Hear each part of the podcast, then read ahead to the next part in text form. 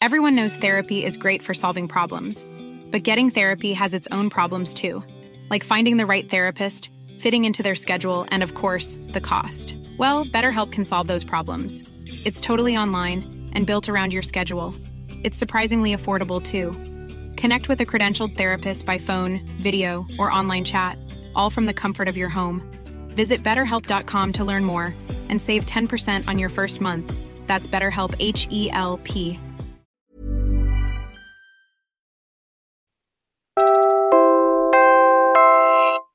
You're listening to Puma Podcast.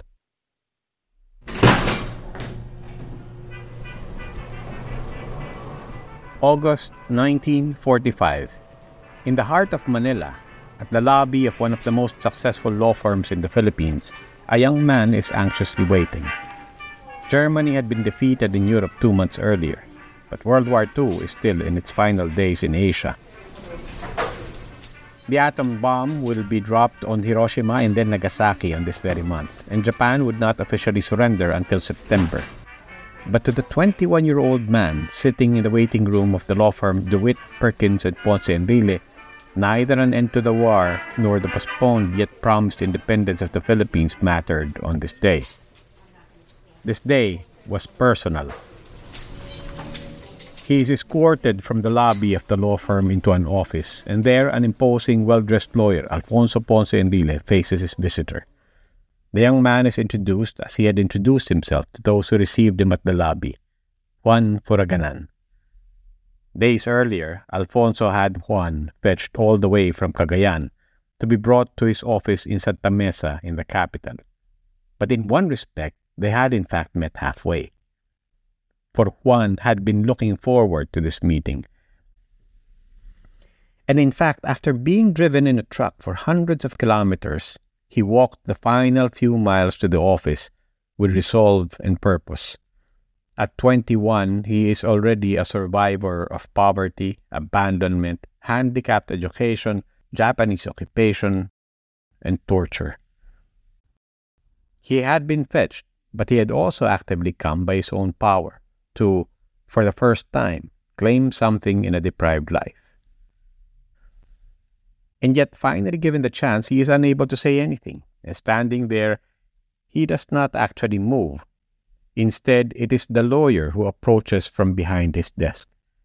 He pulls the young man close.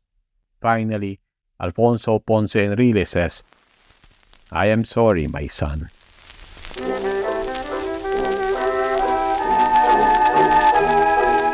At this moment, to both Juan and Alfonso, this is an illegitimate child claiming the unexpectedly easy embrace of his father.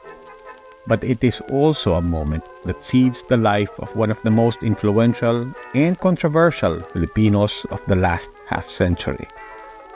In his autobiography, seven decades later, he would call it a most pivotal moment.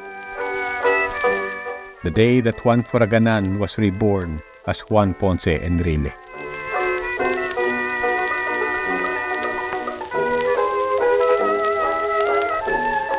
Hello, ako po si Robbie Alampay, Puma Podcast, and you're listening to a special two-part series for Teka Teka News, 100 Years of Juan Ponce Enrile and the Philippines.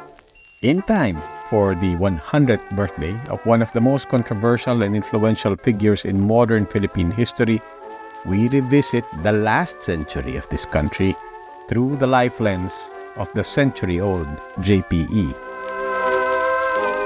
Research for this podcast leaned on news archives and Enrile's autobiography, Juan Ponce Enrile, a memoir, and for interview elements with Enrile himself, we relied heavily on the library of Probe Productions Incorporated. In February 1924, when Juan was born to a poor remarried widow in a fishing village in Gonzaga, Cagayan, Alfonso Ponce Enrile was already a lawyer and established politician. Where Juan was born into poverty, Alfonso had always been privileged. He was, after all, a Spanish mestizo, reputedly with French roots, raised in a Spanish speaking household in the final years of Spanish colonial rule over the Philippine Islands. When the United States became the new ruler over the Philippines, Alfonso became one of the new colonial government's first scholars. He finished high school in America. He obtained his law degree in Ohio, paving the way for a successful career upon his return. He was, after all, no longer just Spanish speaking, he had a leg up on his English to boot.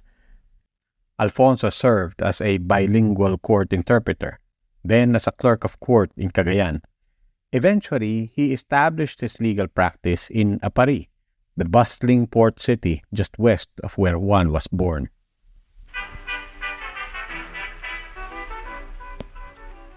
It was in Aparri that Don Alfonso married Rosario Martinez, his first wife, herself a mestiza of a local influential clan. Alfonso parlayed all he had and all he was born into into a successful legal practice in Aparri and then a political career. He ran in Cagayan for which he won a seat in Congress, but then in his first attempt at re-election, he would lose as well. Bitter and saying he had reason to be disillusioned with politics, he packed up and moved to Manila. The capital was, still is, nearly 600 kilometers to the south of Aparri. The land passage from Cagayan to Manila in the 1920s was rugged and undeveloped. It was more practical to travel south by boat. Aparri was itself sitting at the mouth of the mighty Cagayan River, its port key to the commercial heart of northeastern Luzon. It was an international trading gateway to the fertile Cagayan Valley. And so it was not like Alfonso Ponce Enrile was fleeing a hopeless, isolated rural province for the capital. Still, in a few years, he would make it in Manila too, as the first Filipino partner in a law firm established by Americans. Between the port city of Aparri and cosmopolitan Manila, with its electric trams and cobblestone streets, Alfonso Ponce Enrile objectively was well off and influential. He had no less than 17 children by six different women. Juan was simply one of the last to be recognized.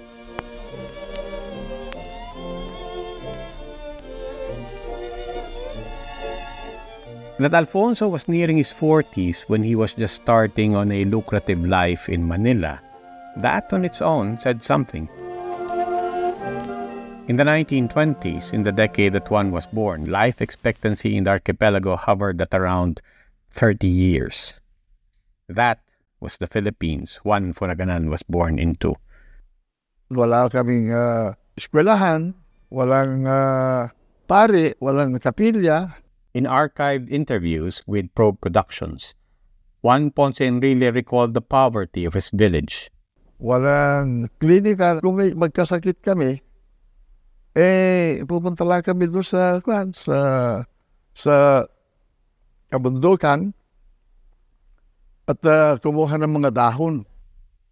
was not the Philippines of his biological father. It was the world of his mother, Petra Furaganan, an illiterate widow who had remarried an illiterate fisherman, Macario Rapada. At first, Juan did not know who his biological father was but he suspected from an early age that it was not the fisherman who married his mother, and who treated him, along with his half-siblings, as his own. Alam ko na ako eh, kan, anak no naligaw. Iba ako eh, sa, kahit na doon sa dalawa kong kapatid na mas matanda sa akin, iba ang aking itsura. Mas maputi ako sa kaysa sa kanila. Pangalan ko eh, iba. I was being teased by boys, by children of my age. Mistiso, tisoy. Sabi nila sa akin eh. Tapos ko ya, bastardo. Sabi nila. In his memoirs, Enrile believes Petra briefly had an affair with Alfonso as he was campaigning unsuccessfully for a second term in 1923. By the time Juan was born just one year later, Alfonso was already on his way to leaving Cagayan. Years later, the boy would get the truth from Petra. Ako, fraganan. Yung mga kapatid ko, rapada. Hindi, primero hindi ko mo si yung nanay ko. And then finally, eh, siguro kinukulit ko siya. Nung banda ko rin sinabi niya, alam mo, eh, sabi niya, ang tatay mo hindi taga rito Ang tatay mo, abogado, nawala na rito, nasa Maynila.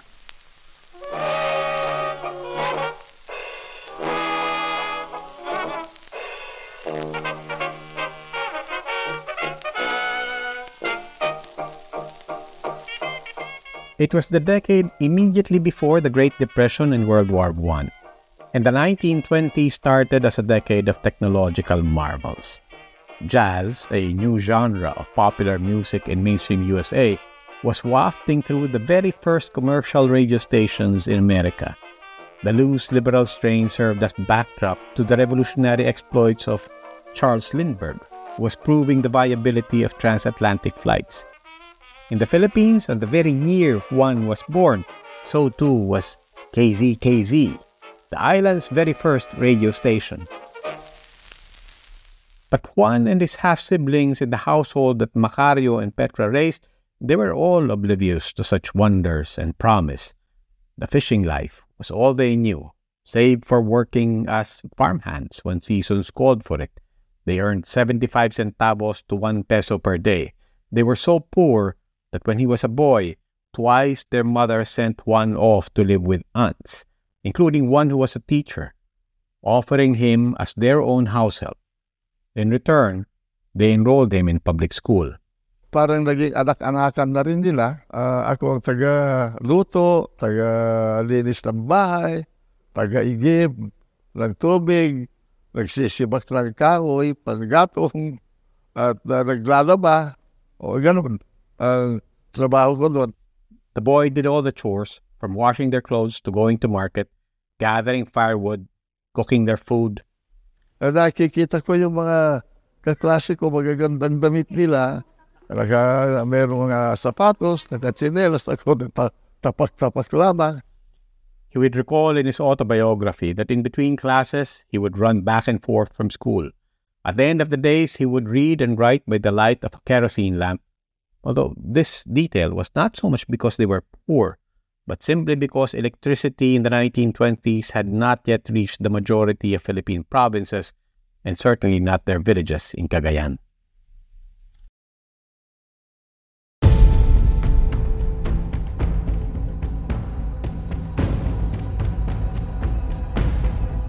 Poverty and the need to work was not the only thing that handicapped and repeatedly interrupted Juan's education.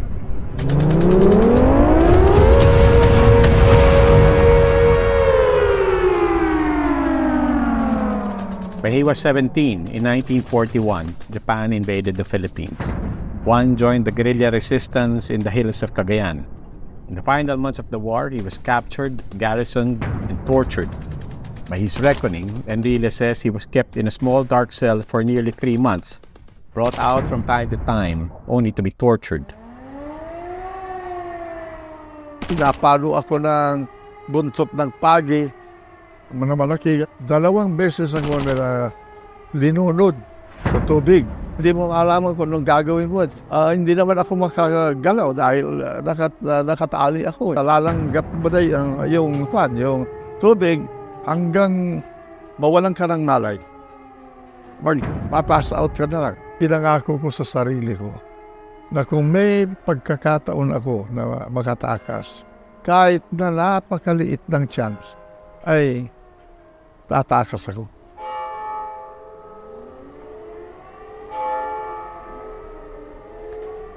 American air raids would eventually liberate but also obliterate Aparri. And with that came Juan's chance to flee.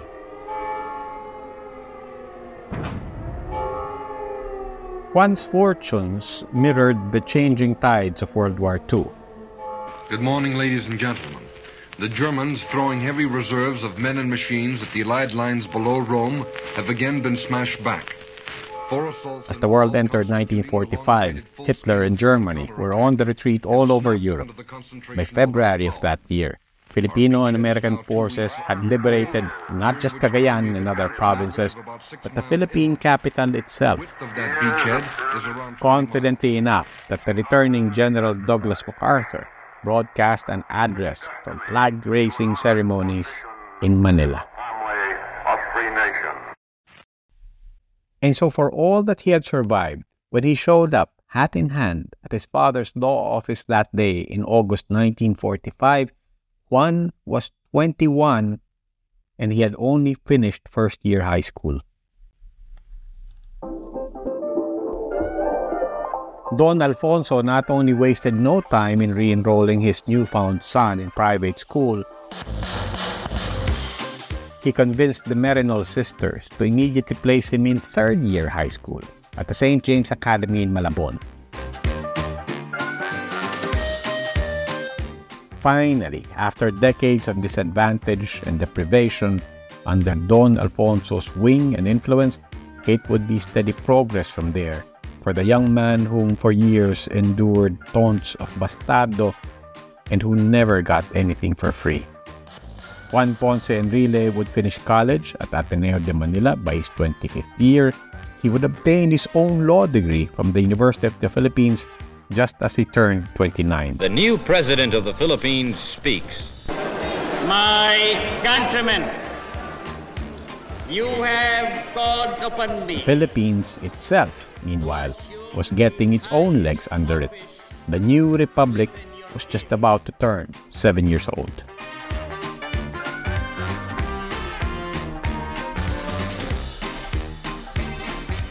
It was 1953. Ramon Magsaysay was the new president of the Philippines. Alto Broadcasting System, that's the ABS in ABS-CBN, makes its first broadcast as the first commercial television station in the whole of Asia. President Magsaysay, the former Secretary of Defense, was charismatic and popular, among other things, for ending the Hukbalahap, the communist movement evolved from guerrilla resistance to Japan in World War II. In Southeast Asia, over the next decade, the Philippine economy would keep pace with that of Malaysia, which at that time still included Singapore, and outstrip Thailand and Indonesia and the rest of Southeast Asia. In other news of 1953 in Manila, a beauty queen from Leyte is named by Manila Mayor Arsenio Lacson as the city's official muse, while at the House of Representatives, another young local politician star is also rising, an Ilocano congressman, by then on his second term, Ferdinand Marcos.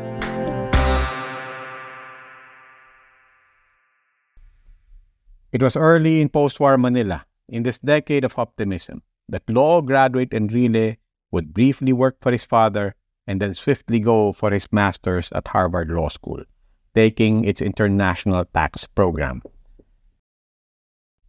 Enrile recalls in his book some future luminaries that he would see around the Cambridge campus, among them an already famous PhD candidate, a young man less than a year older than him, Henry Kissinger.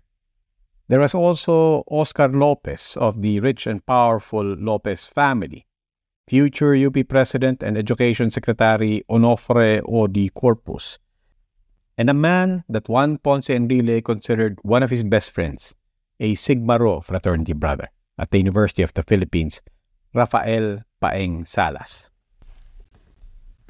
When Enrile returns to the Philippines at the behest of his father to rejoin their firm, it is actually Salas that prepares the more pivotal path for his friend and brad.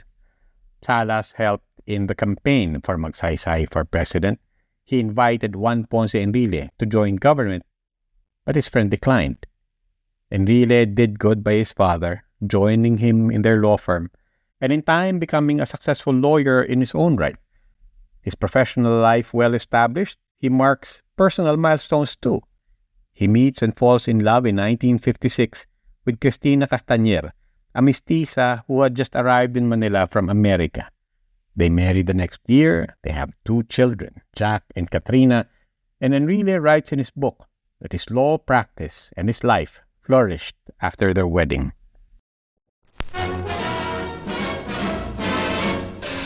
The people of the Philippines make their decision. Close to 7 million Filipinos vote in more than 4,000 districts. As all things stabilized in Enrile's life, his friend Paeng Salas would be flourishing in politics. A decade after returning from his shared time in Harvard with Enrile, in 1964 Salas would be in the camp of the Ilocano Ferdinand Marcos, by then no longer congressman, but already Senate President. Diosdado Macapagal was the president, but Marcos was preparing to challenge in the elections of 1965. In the run-up, the senator personally called on Enrile at his home. The gentleman from Ilocos was trying to consolidate supporters in northern Luzon and he needed someone to challenge the Dupayas, the reigning political clan in Cagayan at the time. Marcos asked Enrile to run for congressman in the first district of his home province. He said, I'm uh, aspiring to be a candidate for president and I need somebody to run against the Dupayas. And I told him that I'm not prepared to run to go into politics. Ayun sabi niya, don't worry about guns or money. I'll give you money, I'll give you guns to fight the Dupayas. Enrile declined and he returned to his law firm. It was his old friend, Paeng Salas, who returned a few weeks later. Salas was now campaign manager of Marcos, and he told Enrile, If you won't run, would you at least help in the north? Juan Ponce Enrile agreed, and for the first time since reuniting with Don Alfonso, he is directly on the opposite side of his father, who supports the re-electionist incumbent Macapagal. The younger Ponce Enrile was by this time a celebrated and influential lawyer by his own right, with strong connections and influence especially in Cagayan. His influence and network is courted by all sides. All candidates send emissaries, but not even the personal pleadings of Macapagal's teenage daughter, Gloria, would sway Enrile.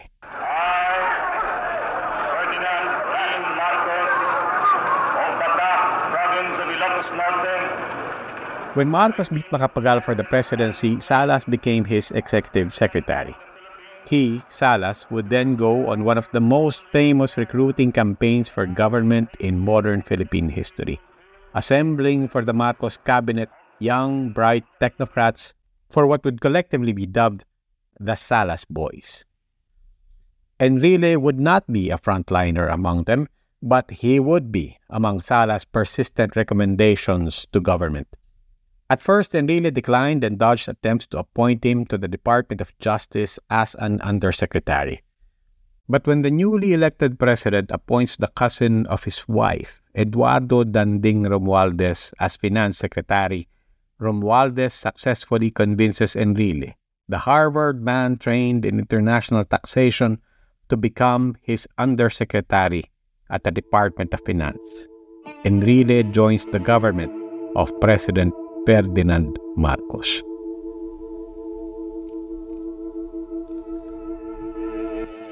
It is now 1965, and it would be an understatement to say that this has so far been a long journey for Juan Furaganan of Gonzaga, Cagayan.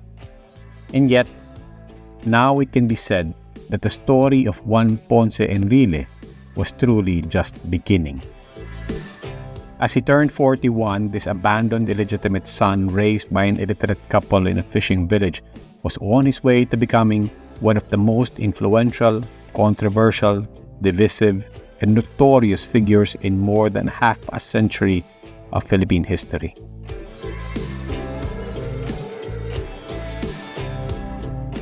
Next week, in the next episode of 100 Years of JPE in the Philippines, we will continue the story of Juan Ponce Enrile. From his time with Ferdinand Marcos to his unlikely alliance with the unlikely future President Corazon Aquino, all the way to his influence with the second Marcos to occupy Malacanang Palace and his remarkable impact well beyond his 100th birthday. Join us then as we explore how Enrile would make, unmake, and survive president after president and weave a story that casts him as everything from an orphan to a Rasputin that has so far outlasted every friend and every friend that, as we will recall, in time and moments considered him enemy. Ako po si Robbie Alampay, Puma Podcast. 100 Years of JPE in the Philippines is a special series produced for Puma Podcast Teka Teka News This episode was written by me with help and editing by Veronica Uy Vitug and Jill Carroll. Much of the material and research here are drawn from publicly available records, news archives, and Juan Ponce Enrile's own memoir. All the sound bites from Enrile come courtesy of the Library of Probe Productions Incorporated. This episode was produced by Pinoy Blanco with supervision from Reynaldo Ramirez. Maraming maraming salamat po.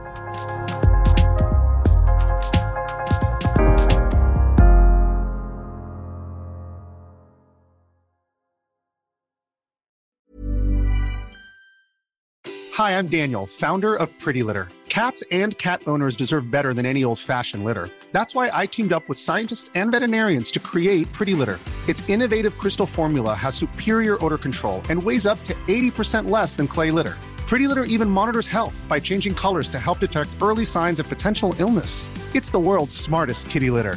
Go to prettylitter.com and use code ACAST for 20% off your first order and a free cat toy. Terms and conditions apply. See site for details.